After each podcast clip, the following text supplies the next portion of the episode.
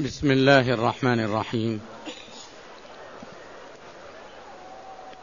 إن الحمد لله نحمده ونستعينه ونستغفره. ونعوذ بالله من شرور أنفسنا ومن سيئات أعمالنا. من يهده الله فلا مضل له ومن يضلل فلا هادي له.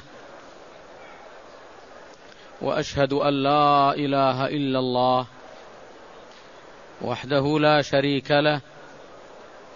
وأشهد أن محمدا عبده ورسوله. صلى الله وسلم وبارك عليه وعلى آله وأصحابه أجمعين. أما بعد أيها الإخوة في الله فإن المؤمن الحريص على تقوية إيمانه وزيادته يحرص كل الحرص على اغتنام كل فرصة تعرض له. لا يفوتها بل يحرص على أن يضيف إلى رصيد حسناته من الأعمال الصالحة ما ينفعه الله به في تثقيل موازينه يوم توزن الأعمال. فمن ثقلت موازينه فهو في عيشة راضية. فأما من ثقلت موازينه فهو في عيشة راضية. وأما من خفت موازينه فأمه هاوية وما أدراك ما هي نار حامية والهاوية هي النار والعياذ بالله. ويقول تبارك وتعالى فمن ثقلت موازينه فأولئك هم المفلحون. ومن خفت موازينه فأولئك الذين خسروا أنفسهم في جهنم خالدون.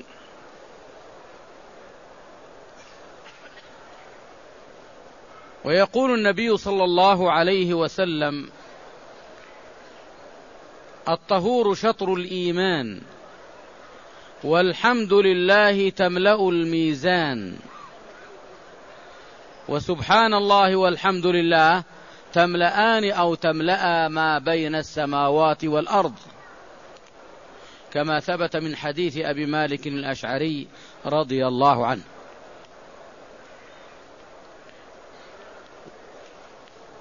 وفي آخر حديث وآخر حديث في صحيح الإمام البخاري وهو متفق عليه أيضا حديث كلمتان ثقيلتان في الميزان حبيبتان إلى الرحمن. خفيفتان على اللسان. سبحان الله وبحمده. سبحان الله العظيم.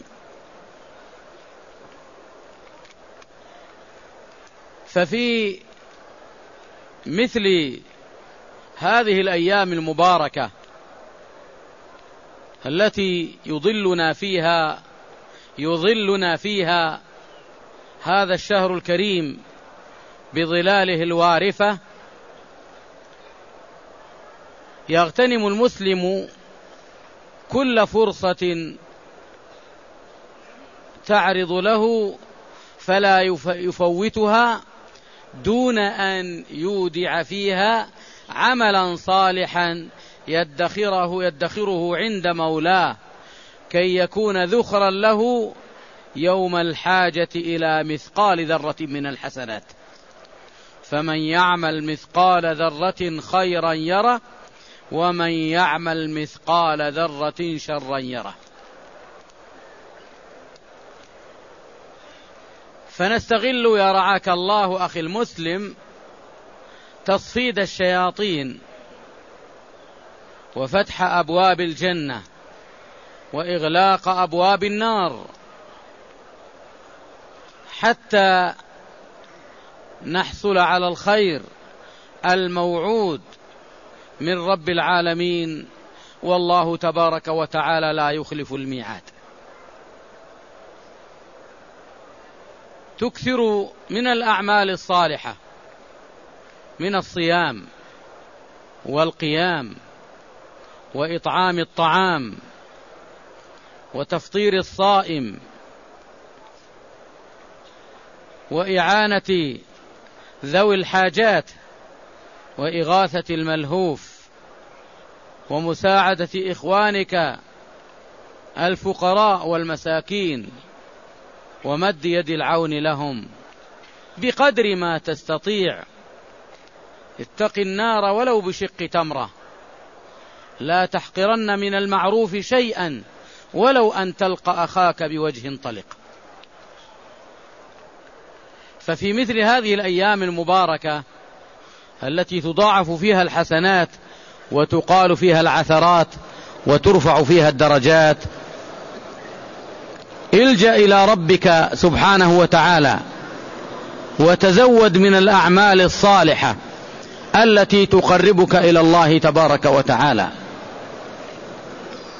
على أن تكون هذه الأعمال خالصة لوجه الله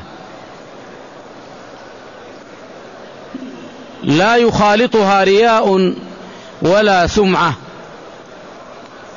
ولا إرادة لأغراض الدنيا وأعراضها وحطامها الزائل.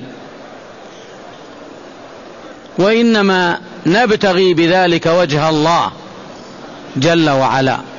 وكذلك لا بد أن يكون العمل مطابقا لهدي رسول الله صلى الله عليه وسلم بأن يكون عليه دليل ثابت في كتاب الله جل وعلا أو في سنة رسوله صلى الله عليه وسلم.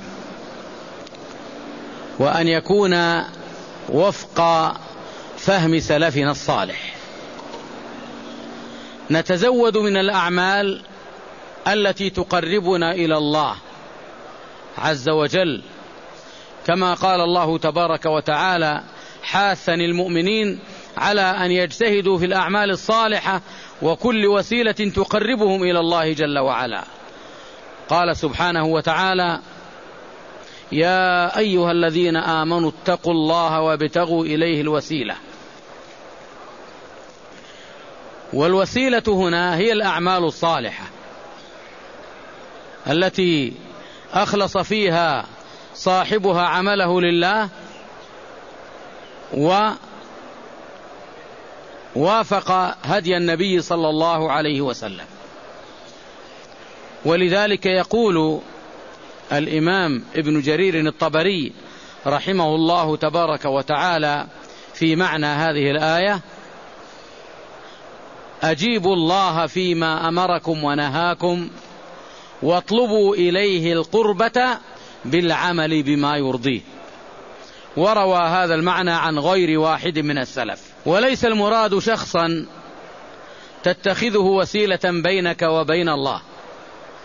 فإن الوسيلة هي الإسلام وهي الأعمال الصالحة التي بنيت على هذين الأصلين إخلاص العمل لله وحده والاقتداء بالنبي صلى الله عليه وسلم في أقواله وأفعاله وتقريراته. فلنتزود إخواني من بالأعمال الصالحة. التي تقرب إلى الله جل وعلا. ما دمنا في دار التزود وما دمنا قادرين على التزود. قبل أن يأتي يوم يعض فيه الظالم على يديه يقول يا ليتني اتخذت مع الرسول سبيلا. يا ويلتى ليتني لم أتخذ فلانا خليلا. لقد أضلني عن الذكر بعد إذ جاءني وكان الشيطان للإنسان خذولا. فإياك يا عبد الله أن ترتكس في حبائل الشيطان فتعرض عن الأعمال الصالحة التي تقربك إلى الله تبارك وتعالى وتكون حصنا حصينا لك بإذن الله عز وجل من حبائل الشيطان وألاعيبه وأراجيفه ونزغاته وتوهيمه. لمثل هذا فليعمل العاملون.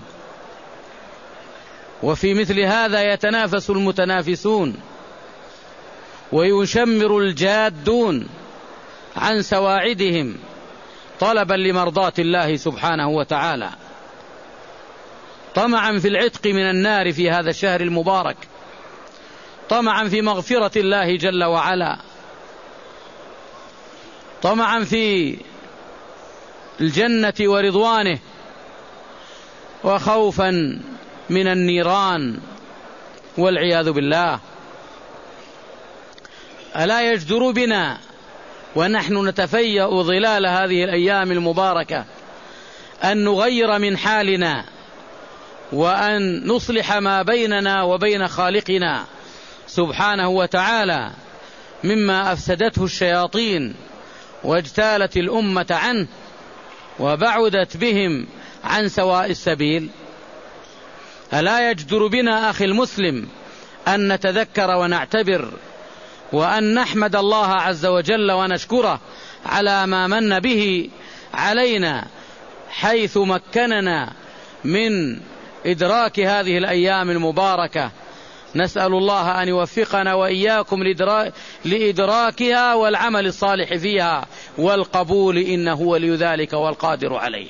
فهذه نعمة كبرى لا حصر لها أن يوفقك الله عز وجل للعمل الصالح الذي تتقرب به إلى ربك وتلجأ به إليه وتنطرح بين يديه تسأله سبحانه وتعالى أن يوفقك للعمل الصالح وأن يتقبل منك ذلك العمل. ثم تجتهد في مضاعفة الجهد من الصيام والقيام وأداء العمرة في مثل هذا الشهر المبارك التي أخبر الصادق المصدوق صلى الله عليه وسلم أنها تعدل عمرة معه صلى الله عليه وسلم. تعدل عمرة كما وجه النبي صلى الله عليه وسلم الصحابة بذلك. فهل لك في عمرة تعدل حجة مع رسول الله صلى الله عليه وسلم؟ وليس المراد يا عبد الله أنها تغني عن أداء فريضة الحج ولكن يكتب لك من الأجر مقدار أجر حجة مع رسول الله صلى الله عليه وسلم. ولا ينبغي أن تخصص يوما بعينه وإن كانت ولا وإن كان ولا شك معلوم أن العشر الأواخر أفضل من غيرها. ولكن بالنسبة لأرباب العائلات والذين معهم أطفال ونساء حبذا لو اعتمروا أو أعمروا نساءهم وأولادهم في الأيام الأولى. وذلك لأمرين. الأمر الأول يتفادوا الزحام الذي قد يعرض نساءهم وأطفالهم لشيء من التعب. والأمر الثاني أنك تتيح لإخوانك المسلمين الآخرين فرصة المجيء والذهاب إلى تلك البقاع المقدسة لأداء مناسك العمرة. أما الذين يترك يتركون العمرة بل قد يتركون كثيرا من الأعمال في هذا الشهر المبارك ويتأخرون عن الصلوات ولا يحافظون فيه على الأعمال الصالحة فإذا ما جاء اليوم السابع والعشرون من شهر رمضان أو ليلته جاءوا بقضهم وقضيضهم وتجمعوا وتجمهروا وتكاثروا إلى درجة لا يتمكنون معها لا من أداء الصلاة على الوجه الصحيح ولا من أداء العمرة على الوجه الصحيح. فتخصيص هذا اليوم للعمرة ليس عليه دليل يا عبد الله. من جهة يعني من جهة ليس عليه دليل.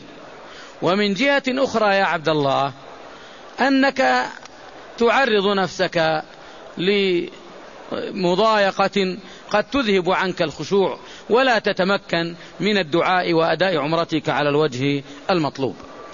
فتخصيص اليوم السابع والعشرين لأداء العمرة ليس عليه دليل يا عبد الله.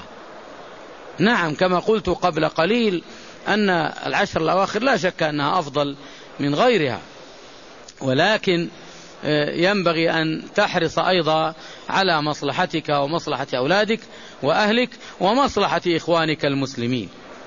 فتنبهوا لهذا إخواني واغتنموا هذه الأيام المباركة وخذوا من يومكم لغدكم ومن حياتكم لموتكم ومن غناكم لفقركم ومن شبابكم لهرمكم ومن فراغكم لشغلكم واجتهدوا فيما يقربكم إلى الله تبارك وتعالى. في هذا الشهر المبارك الذي هو شهر شهر البر والإحسان والمغفرة والرضوان والعتق من النيران والفوز برضا الرحمن لمن كان له قلب أو ألقى السمع وهو شهيد. أقول في هذه الأيام المباركة الناس فريقان. فريق اشتغل بذكر الله عز وجل. وعبادته.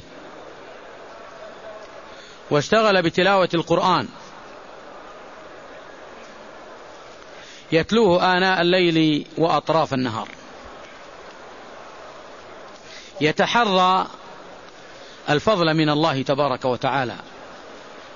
والخير والأجر والثواب. يتلوه مترسلا متمهلا. يقف عند رأس كل آية. إن مر بآية رحمة سأل الله من فضله. وإن مر بآيات عذاب استعاذ بالله. والتجأ إليه واعتصم به. ولاذ به.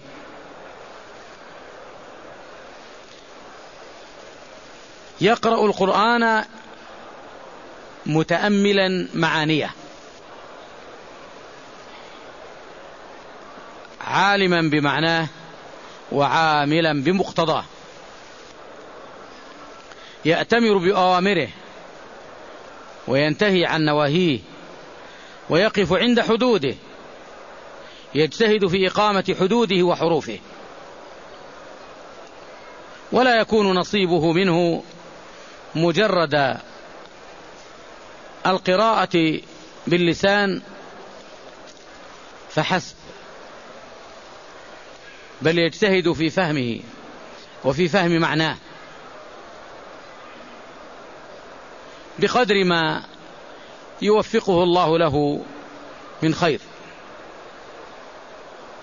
ويتحرى الأجر العظيم الذي وعد به أهل القرآن حيث ان إن صاحب القرآن يرتقي مع سلم عظيم يوصله إلى رضوان الله في الجنة إلى آخر آية قرأها بعدد ما قرأ من الآيات.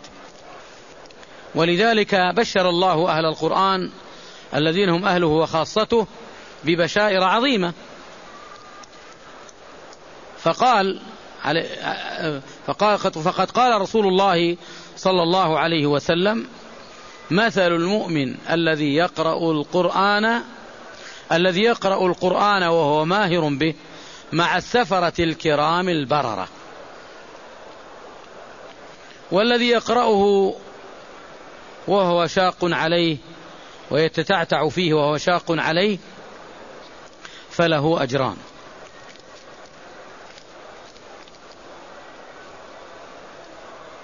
يقول أبو عبد الرحمن السلمي رحمه الله تعالى أحد كبار التابعين كان الذين يقرؤوننا القرآن عثمان بن عفان وأبي بن كعب وزيد بن ثابت لا يجاوزون بنا عشر آيات حتى نعلمهن ونعمل بهن. فتعلمنا العلم والعمل جميعا. فلا يكن نصيبك من القراءة يا عبد الله. هي مجرد الترداد لحروف لا تفقهها. ثم إن كثيرا من الناس يسرع بطريقة ليست على هدي النبوة حتى إنه لا يكاد يقيم حرفا واحدا من السرعة ويهمه أن يختم القرآن في أقصر وقت. حرصه على الختم في أقصر وقت هذا أمر طيب. ولكن يا عبد الله لا يكون على حساب التلاعب بالقرآن. فلا بد أن تظهر كل حرف وتعطيه حقه من المخارج مع التأمل والتدبر والتنبه لمدلول ما تقرأ. والخشوع والخضوع لما تسمع ولما تقرأ. فليس المهم أن تختمه في ليلة بطريقة لا تفهم. ولكن المهم أن تقرأه بترصل وتمعن. ويستحيل أن يختم بطريقة صحيحة في أقل من ثلاث ليالي. ما دون ذلك لا, لا يمكن أن تكون قراءة سليمة مستقيمة. وهذا هو الثابت عن السلف أن كثيرا منهم يختم في ثلاث ليالي. والمهم يا عبد الله أن تجتهد في يعني أن تعطي القرآن حقه. اجتهد في تلاوته ولكن يا عبد الله بطريقة يعني لا تجعلك آه، تخرج بلا فائدة من هذه التلاوة. بل اجتهد يا عبد الله في تلاوة القرآن والذكر والتسبيح والتهليل والتحميد في هذه الأيام المباركة حتى تجعل لك رصيدا جيدا يقربك إلى الله جل وعلا من الأعمال الصالحة التي تقربك إلى الله وتدنيك إليه وتقربك منه. يا أيها الذين آمنوا استجيبوا لله وللرسول إذا دعاكم لما يحييكم يا أيها الذين آمنوا اتقوا الله وقولوا قولا سديدا.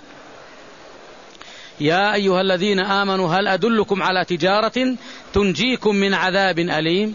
تؤمنون بالله ورسوله وتجاهدون في سبيل الله بأموالكم وأنفسكم. ذلكم خير لكم إن كنتم تعلمون.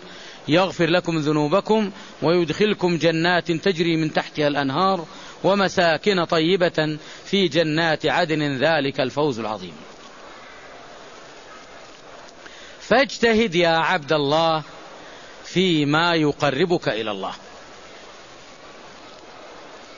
بالأعمال الصالحة. وإياك ثم إياك أن تكون من الصنف الثاني. الذين إذا بدأ شهر رمضان اشتروا ما يستطيعون وما لا يستطيعون من أنواع الملاهي والمغريات وما يضيعون به أوقاتهم عن الصلوات. أولئك الذين يتبعون الشهوات ويضيعون الصلوات ويفرطون في الأوقات ويشتغلون بالملذات من طريق صحيح أو غير صحيح من حلال وحرام لا يعبؤون فيما يأكلون وما يشربون وما يشاهدون وما يسمعون لا يهتمون بالأوقات التي تذهب سدى في المحرمات نظرا وسماعا وجلوسا وإضاعة للأوقات واعلم يا عبد الله أنك مسؤول عن كل ذرة من ذرات وقتك وبخاصة في مثل هذه الأيام المباركة. ثم لتسألن يومئذ عن النعيم. ستسأل والله عن كل وقت يا عبد الله.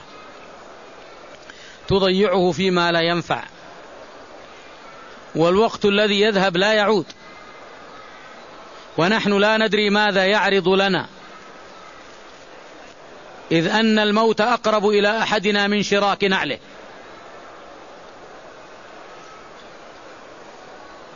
ولقد خلقنا الإنسان ونعلم ما توسوس به نفسه ونحن أقرب إليه من حبل الوريد.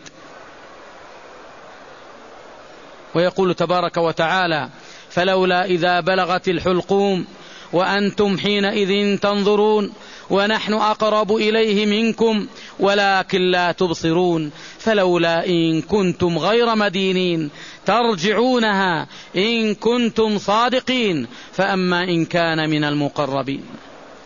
جعلني الله وإياكم منهم. فأما إن كان من المقربين فروح وريحان وجنة نعيم. وأما إن كان من أصحاب من أصحاب اليمين فسلام لك من أصحاب اليمين وأما إن كان من المكذبين الضالين فنزل من حميم وتصلية جحيم. إن هذا لهو حق اليقين. فسبح باسم ربك العظيم. اجتهد يا عبد الله في التزود في هذه الأيام المباركة بالأعمال الصالحة. التي تعود عليك بالخير. وإياك أن تضيع أوقاتك في السهر المحرم والجلسات المحرمة وإضاعة الأوقات التي ستسأل عنها يوم لا ينفع مال ولا بنون إلا من أتى الله بقلب سليم. احرص على مصلحتك.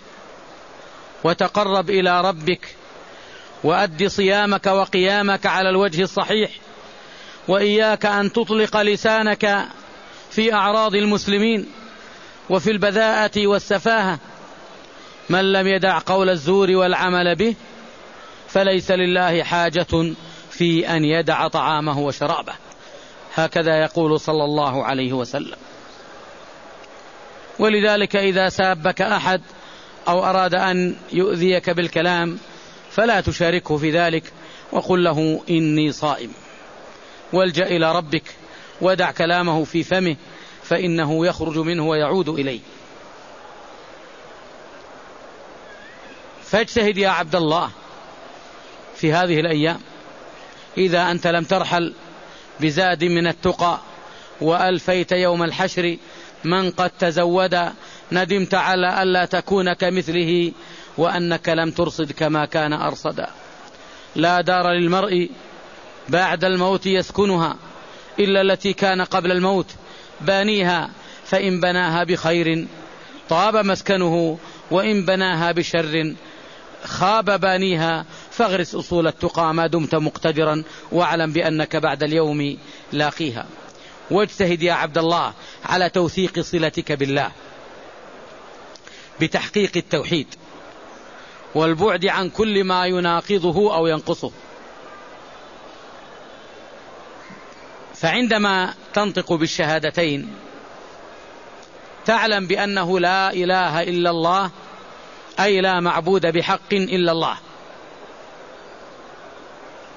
كما قال الله سبحانه وتعالى في البراءة من المشركين قل يا أيها الكافرون لا أعبد ما تعبدون ولا أنتم عابدون ما أعبد ولا أنا عابد ما عبدتم ولا أنتم عابدون ما أعبد لكم دينكم ولي دين.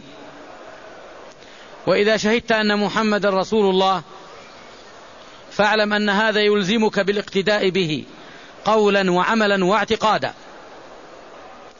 والتأسي به في جميع ما أمر به والبعد عن كل ما نهى عنه.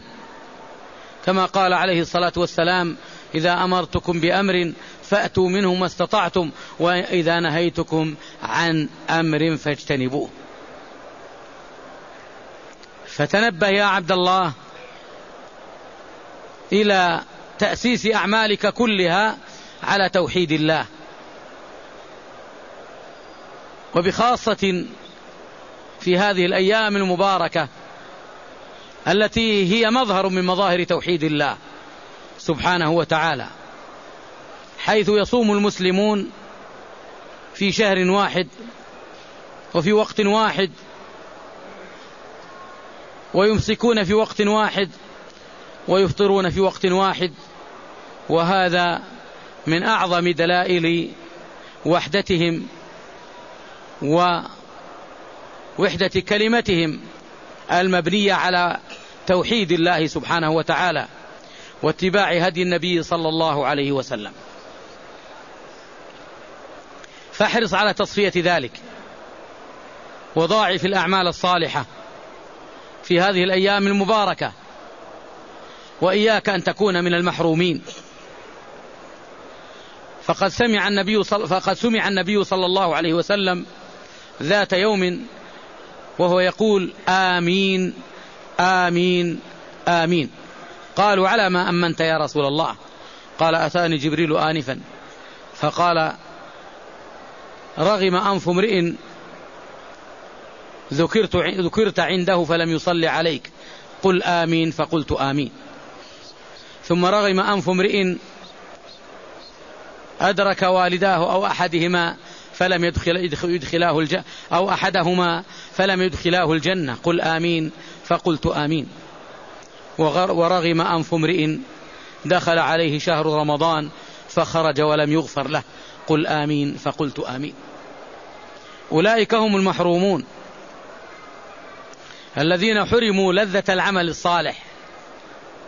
ويترتب عليه حرمانهم من الفوز بالأجر والثواب عند الله سبحانه وتعالى. فيا باغي الخير أقبل ويا باغي الشر أقصر ويا باغي العتق من النار أقبل على ما يقربك إلى العزيز الغفار. واجتهد فيما يحول بينك وبين عذاب النار. وأقبل على مرضاه الله سبحانه وتعالى. الملك الجبار. واجتهد في طاعة ربك حتى يأتيك اليقين. لأنك لا تدري ماذا يعرض لك. كل امرئ, كل امرئ مصبح في أهله. والموت أدنى من شراك نعله. تقرب إلى الله يا عبد الله. تعرف إلى الله في الرخاء يعرفك في الشدة. إلجأ إلى الله تبارك وتعالى بالأعمال الصالحة الخالصة والسالمة من كل كدر والتي قصدت بها وجه الله سبحانه وتعالى والدار الآخرة. واقتفيت في بها واقتفيت في عملها هدي النبي صلى الله عليه وسلم. الذي تركنا على البيضاء ليلها كنهارها لا يزيغ عنها إلا هالك. أيها الإخوة في الله استقيموا على طاعة الله وأقبلوا على مرضاة الله. واجتهدوا فيما يقربكم إلى الله. وضاعفوا الأعمال الصالحة في هذه الأيام المباركة. تضاعف لكم الأجور عند الله. من ذا الذي يقرض الله قرضا حسنا فيضاعفه له أضعافا كثيرة. والله يقبض ويبسط وإليه ترجعون.